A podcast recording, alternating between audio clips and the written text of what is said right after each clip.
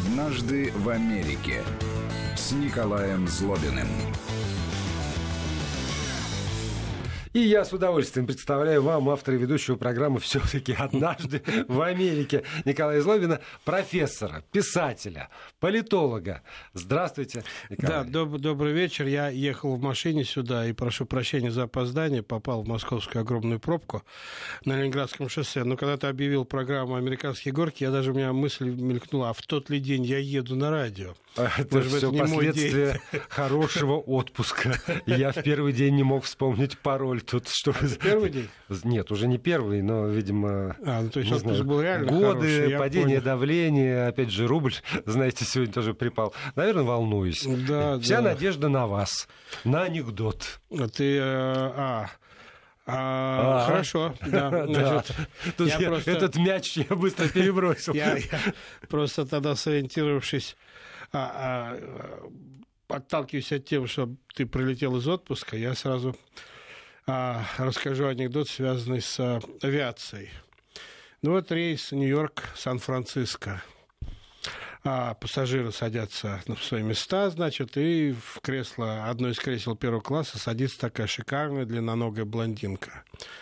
Ну, все расселись, к ней подходит э, стюардесса и говорит, извините, девушка, но у вас билет эконом-класс, вам надо пересесть в эконом-класс, а вы сидите в первом классе. Ну, блондинка говорит, вы что, смотрите, я же шикарная блондинка, на меня все мужики в первом классе смотрят, никуда я пересаживаться не буду, я полечу здесь. Ну, ничего не добившись, стюардесса отходит, подходит э, бригадир стюардов команда стюарду, говорит, девушка, извините, но вам все-таки придется пересесть в эконом-класс, потому что у вас билет эконом-класса. Блондинка говорит, да отвяжитесь от, от, от меня. Я, так сказать, шикарная блондинка такая, привлекательная, красивая. Смотрите, какую рекламу делаю вашему первому классу. Все на меня смотрят, а вы меня хотите загнать в эконом-класс. Ну, не, больше ко мне не подходите. Но они все, так сказать, уже не знают, что делать. Вызвали командира корабля, тот подошел к блондинке, что-то ей пошептал на ухо. Она забрала быстро вещи и пересела в эконом-класс. Ну, все в шоке спрашивают, командир, командир, а что вы ей сказали? А он говорит, я ей сказал, что я командир корабля, я могу ей сказать, что первый класс в Лос-Анджелес не летит. Вот такой анекдот на тему твоего отпуска. Ты же, наверное, на самолете возвращался? Да. Ну, а, кстати, вот а вы когда прилетели? На, на, на прошлой неделе. На прошлой неделе. И, и что? Как, встретили? Тепловизоры, там, санитары в масках, что-нибудь было? В Москве нет, ничего этого не было. А где было? Нет, нигде не было. Нигде я, не было. Я, я летел из Вашингтона, из э, аэропорта имени Далласа, и а, с, рейс Аэрофлота, кстати говоря. Прямой, и, да? Прямой, да. И значительная часть пассажиров этого рейса а, были китайцы, ну, правда, американские китайцы, которые летели по своим делам, потому что китайские авиалинии, видимо, так сказать, сейчас не летают. И они воспользовались аэрофлотом, чтобы лететь в Москву, а из Москвы уже там куда-то в Европу или куда там дальше они летают. А часть из китайцев, я там пообщался, были китайские, вернее, американские китайские ученые, которые летели на какой-то симпозиум в Европе, но летели через Москву. Так что, в общем, как-то более-менее нормально, даже без всяких повязок, без ничего, рейс прошел, но это, я повторю, был 10, сколько там, дней назад.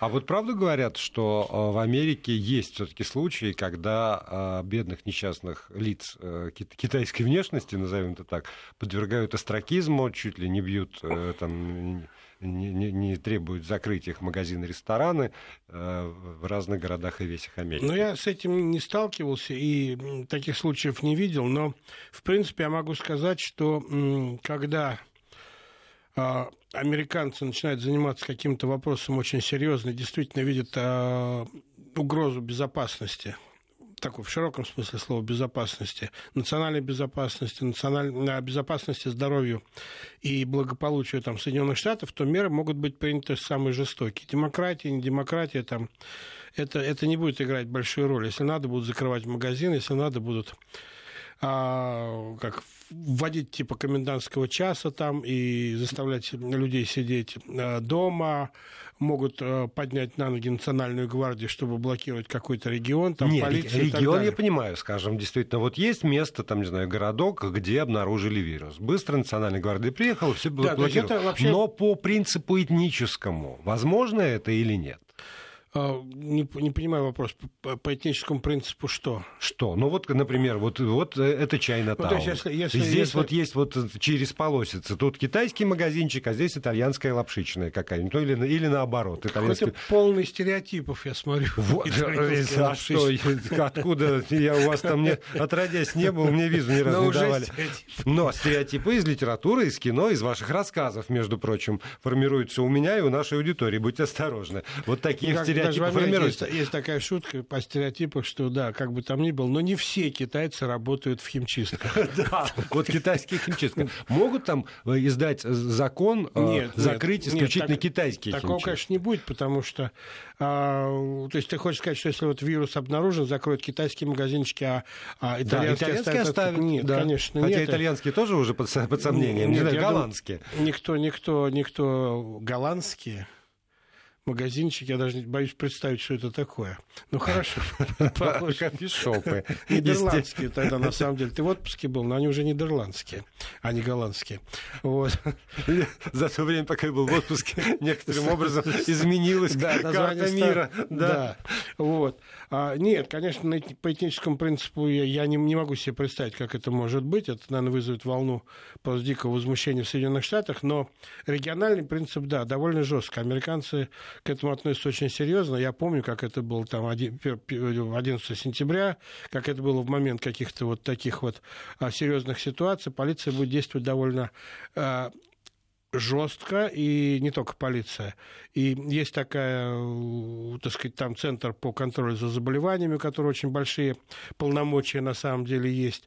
А, и если смотреть американские, наверняка многие смотрят американские там детективы, всякие криминальные фильмы, вот этот центр по контролю за заболеваниями, который от, отслеживает там и биологический терроризм, там и а, всякие инфекционные заболевания и так далее, и так далее, он довольно жестко действует, у него огромные полномочия на самом деле. А, особенно в кризисных ситуациях. Поэтому, если что-то, не дай бог, конечно, случится, то я думаю, что американцы будут действовать очень решительно. Я почему спрашиваю? Потому что вчера как раз я имел беседу со своим приятелем. Он э, чистокровный бурят, ну вот, и выглядит как бурят, естественно. Ну, это логично. И, да, но он родился в Москве и прожил всю жизнь в Москве, немалую, надо сказать, жизнь. И тут он мне говорит, иду я в магазине, в, ну, там, в большом магазине, ко мне бросаются два охранника магазинные, на них написано охрана, и, значит, строгим голосом меня спрашивают, ты кто? Ты гражданин какой страны? А ну, предъяви паспорт. Он им чинно-благородно отвечает, а вы-то кто, собственно, что мой паспорт спрашивают. Они не растерялись, они тут же достают какие-то карточки, на которых написано, что если вы видите лицо, которое вам напоминает китайца, а им, охранникам-то, знаете, что бурят, что китайцы, в общем, ну, они да, не различают, ну, да. должны спросить, значит, кто он есть, какой, он, вот, там, как, какой у него паспорт, как, какого, какого гражданства. Я говорю, ну и что и дальше? А если бы у тебя был, например, паспорт не гражданин Российской Федерации с московской пропиской, ну, да. а что-нибудь еще? Ты там эти карточки посмотрел у них, что они должны тебя заломать, что ли, обвязать изолентой? Он говорит, нет, я уже не стал рисковать. И после первых двух карточек я от них свалил. Вот. Да, это интересно. Интересно. Ну, то есть вообще с глубокого похмелья в магазины сегодня лучше не ходить. Приму за китайца и могут заломать. Нет, мы вообще как вы заронили мысль в нашим слушателям, что мы с вами можем быть с глубокого похмелья. Никогда. Ну... Это тоже американский анекдот. Это я поясняю для аудитории. Это такой американский анекдот, не имеющий отношения к нашей действительности. Да, да. давно да. уже. Давно, давно уже. Но если вот... Но как бы там ни было, я могу сказать одно, что а в Соединенных Штатах, если есть необходимость там кого-то задержать или просто попросить показать документы, то представитель власти, полицейский, как минимум, ну, естественно, он должен представиться, там, объяснить, кто он, что он, как зовут и откуда, а главное, объяснить причину, по которой а, производится вот это действие. То есть надо объяснить, что вы там что-то нарушили. Просто подойти и сказать, покажите документы, ты смело можешь проходить мимо. На самом деле, потому что это будет э, нарушение всевозможных правил там и а, законов. Нужен повод. Даже полицейский, который а в России это очень часто я с этим сталкиваюсь, полицейские, там, которые проверяют а у автолюбителей документы, они не могут просто так остановить машину. Они должны остановить машину на основании чего-то, а, нарушения, какого-то нарушения, первым делом объяснить а в чем суть, что вы нарушили, так сказать, и почему вы должны показывать документы, ну и так далее. То есть, на нас самом просто так не останавливают. Ну, это У я... нас просто так дубинками не машут. Да, Понимаете? безусловно, есть да, повод, да, да, да, это я... Нет здоровых, нет недообследованных. Здесь недообследованных. Вот. Ну, опять же, если перестать смеяться все-таки про коронавирус и серьезно про это поговорить, а для меня, вот, а, например, некоторые неожиданности прозвучала реклама, которую я сегодня услышал, одного из кандидатов в президента США, господина Блумберга, звучала она примерно так, что вот Блумберг единственный, кто может победить коронавирус, потому что вот он в Нью-Йорке, когда был мэром, он там создал больницы, что-то еще, трам-тарам, систему, он может с этим справиться.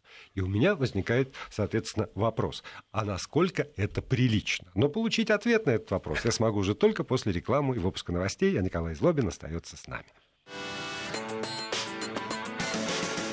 Однажды в Америке с Николаем Злобиным. Продолжаем программу. Профессор, писатель, политолог. Здесь, в этой студии, Николай Злобин. И вот, да. собственно, вопрос, э, который меня, правда, волнует. Насколько прилично в американской политической культуре использовать, например, такую вот тему, э, как коронавирус, для того, чтобы там, привлечь к себе внимание избирателя? Ну, вполне. Вообще вполне, американская да? политическая культура. Америка все-таки страна молодая сравнительно. А, два с небольшим, два с половиной столетия существует как государство. И а, те вот а, традиции, которые были заложены в свое время, когда вообще Америка была далека от политкорректности, э, и пределом политкорректности было, ну, не сразу стрелять. Вот.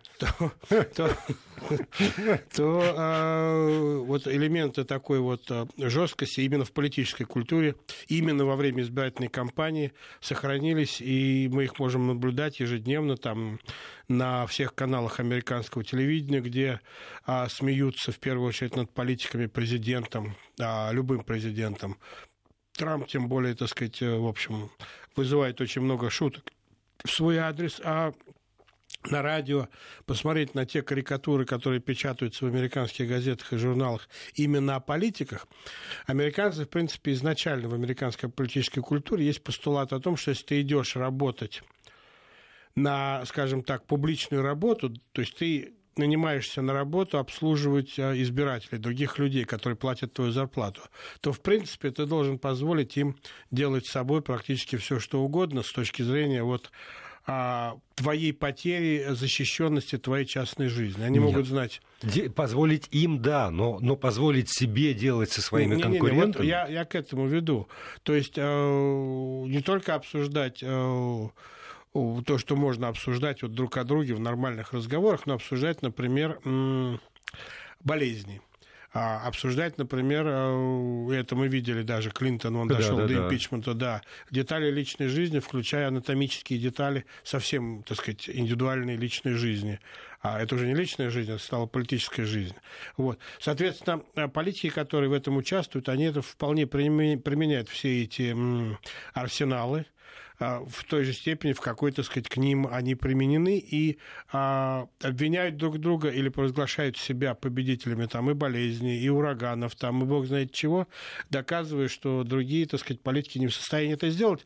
Да, Блумберг, а, на самом деле, когда был мэром Нью-Йорка, он был мэром Нью-Йорка и довольно неплохим по эффективности, хотя он там тоже накосячил довольно много, и сегодня ему, ему ставится в вину там и комментарий, который он делал в отношении женщин, комментарий, который он делал в отношении афроамериканцев, живущих, так сказать, в Нью-Йорке, там и а, вот того, что полиция делала с этими афроамериканцами а, и так далее. Но я напомню, что ближайшая, так сказать, правая юридическая рука Трампа Рудольф Джулиани был э, мэром Нью-Йорка тоже, и он был как раз мэром Нью-Йорка, когда случилась катастрофа, трагедия 11 сентября, и он тоже, так сказать, в общем, оставил очень хороший след в истории города, решая те проблемы, которые тогда тоже были, и я думаю, что рано или поздно а Трамп попросит, если, если, если Блумберг дойдет до выборов, Трамп попросит сравнить, так сказать, историю города при Джулиане, историю города при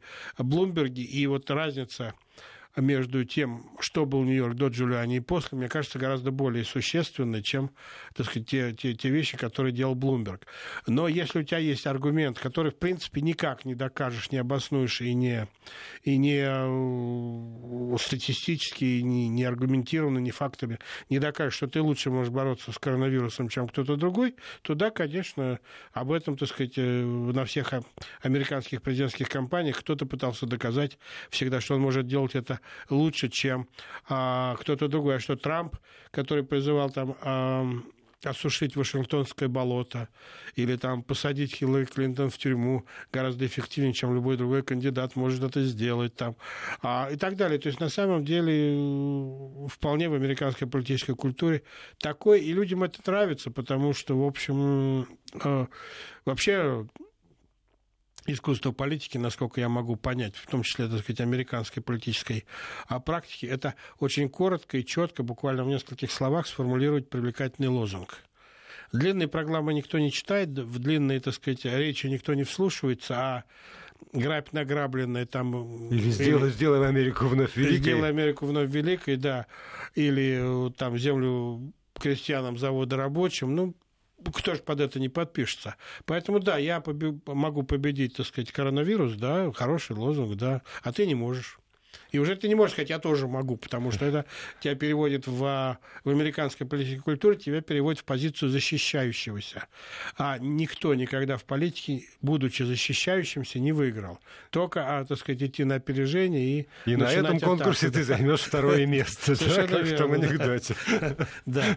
То есть, да, я, это, это в, Америка, в, в традициях американской политической культуры, безусловно. А вот тот факт, что Блумберг э, э, коронавирус вытащил в политическую рекламу, это значит, что в американском обществе уже есть страхи по поводу этого, или это э, он как бы идет на опережение и вбрасывает Я, я думаю, что тему? идет на опережение, хотя страхи стали появляться. Мы несколько недель назад говорили о том, что так большого даже интереса к этому нет. Но сегодня, конечно, интерес есть. Тогда это был далекий Китай, сейчас это все-таки Э, сколько там стран уже, в которых... Э, И даже Бразилия не такая да, далекая. Да. Там уже почти три десятка стран, в которых этот коронавирус был а, обнаружен и диагностирован, поэтому и в Америке уже есть, так сказать, тоже люди диагностированы с этим коронавирусом.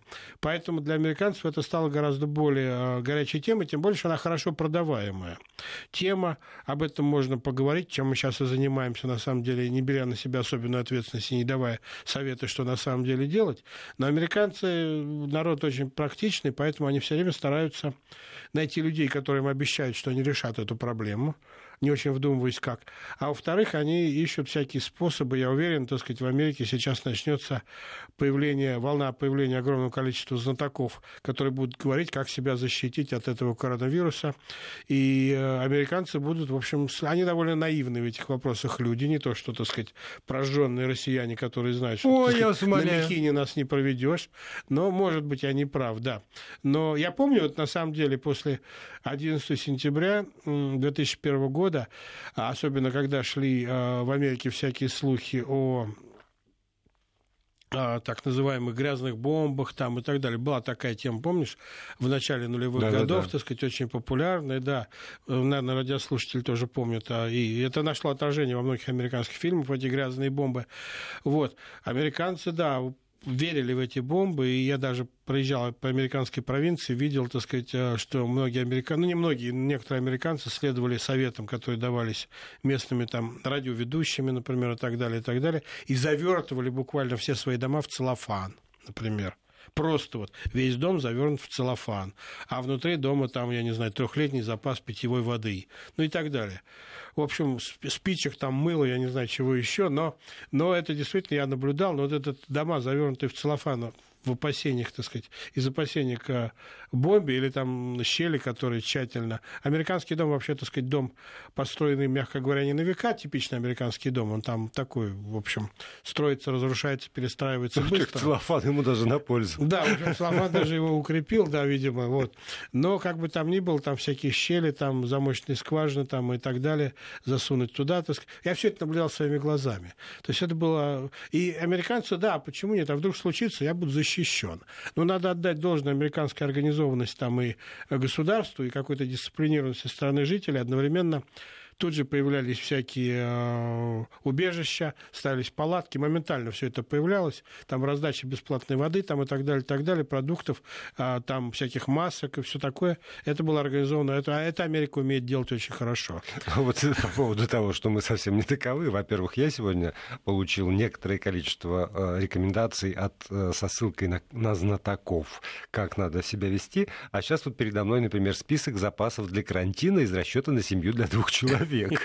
А, кукуруза и горошек по 3-4 банки каждого, фасоль 6 ну и, и далее по списку там расписано на 3 недели возможного карантина для семьи э, из двух человек. Ну вот, э, поскольку уже перешли к продуктам, то давайте еще одну тему сегодня успеем затронуть. У нас не так много времени, но, э, собственно, и тема тоже не очень так, чтобы важная. Главное, в американском городе Сиэтл компания Amazon открыла продуктовый супермаркет, в котором нет кассовых аппаратов, очередей, покупатели обслуживают себя сами. Огромный магазин, 715 квадратных метров, предлагает свыше 5000 товаров, включая все на свете, и, и кукуруза, и горошек, и фасоль, вот, и э, органические продукты питания, и при этом нет все делается через э, приложение. Человек приходит, сканирует QR-коды, через мобильное приложение выходит, и даже оплата совершается автоматически.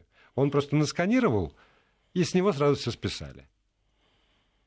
А где вот эта вот культура, о которой мы тут ну, так много говорили? На самом деле, на самом деле, тут есть простой принцип, и в Америке я это наблюдаю с нарастающей, так сказать, скоростью чем меньше продавцов и чем меньше работников сервиса, тем эффективнее этот сервис. Чем больше можно переложить на самих потребителей, это удешевляет, естественно, сервис, удешевляет товар, кстати, в том числе, чем американцы сами радуются, но э, это отчасти и доверие к покупателям. В общем, на самом деле оно тоже присутствует.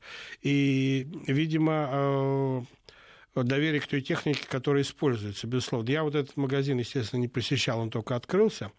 Но, насколько я могу понять, в общем, да, довольно активно американцы используют всякие гаджеты, ну, как и в России, впрочем, в последнее время, всякие гаджеты для сканирования оплаты товаров. Но у Очень... нас, как выясняется, не все. Мы сейчас прервемся на 6 секунд а, буквально, а потом э, Николай Злобин продолжит. Вести ФМ. И продолжаем программу. Николай Злобин, профессор, политолог, писатель. Э, мы говорим о, об Америке, о неполитической, в общем, Америке, на самом деле, в, в этом цикле программ. И э, вот к чему я, собственно, и, и вел-то с этим вопросом. А, я смотрю там, прекрасные американские сериалы, например, особенно про 50-е, 60-е годы, и вот эта вот культура, когда заходит покупательница, ее окружают продавщицы, и вот это вот консультирование, и такая дружба, советы, вот это вот показы, помощь, навязывание. Я, я понял, да, да. Я понял. Это, это совсем все уходит сегодня. Э, и да, и нет. С одной стороны, что уходит, вот точно, что уходит, и в России, по-моему, тоже это начинает уходить, но, может быть, нет, я не уверен. Это уходят огромные торговые центры вот эти муравейники с десятками магазинов, ресторанов, а, кафе, У нас там, недавно пришли еще, еще не, да. не отбились. Они точно уходят, так сказать, потому что люди предпочитают, во-первых, туда не ходить, потому что это достаточно энергоемко и занимает много времени, там парковка, то все. Да, магазины все вместе, они все разные, поэтому приходят люди с разными целями, намерениями. Кто-то с детьми, кто-то за алкоголем, кто-то там еще за чем-то кто-то за шубами, кто-то там за, я не знаю, купальниками. Вот эти торговые центры уходят постепенно в прошлое, они становятся нерентабельными. Большой очень удар по ним нанес интернет и появление новых гаджетов.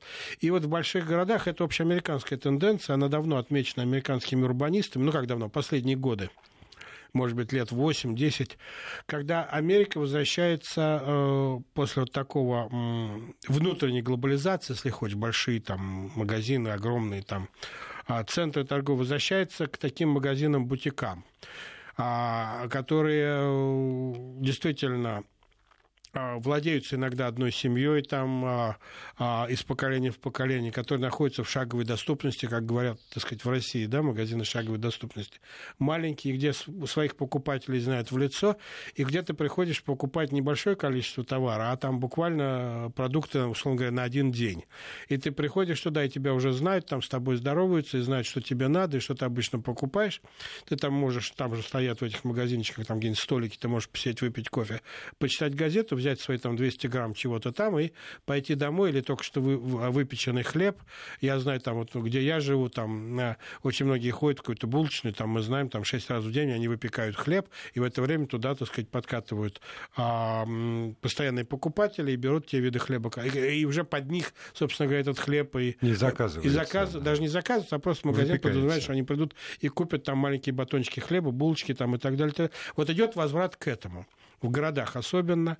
И э, даже вот последние два десятилетия американцы, Америка, как известно, страна, это люди, живущие в провинции, это же люди, вообще Америка страна пригородов.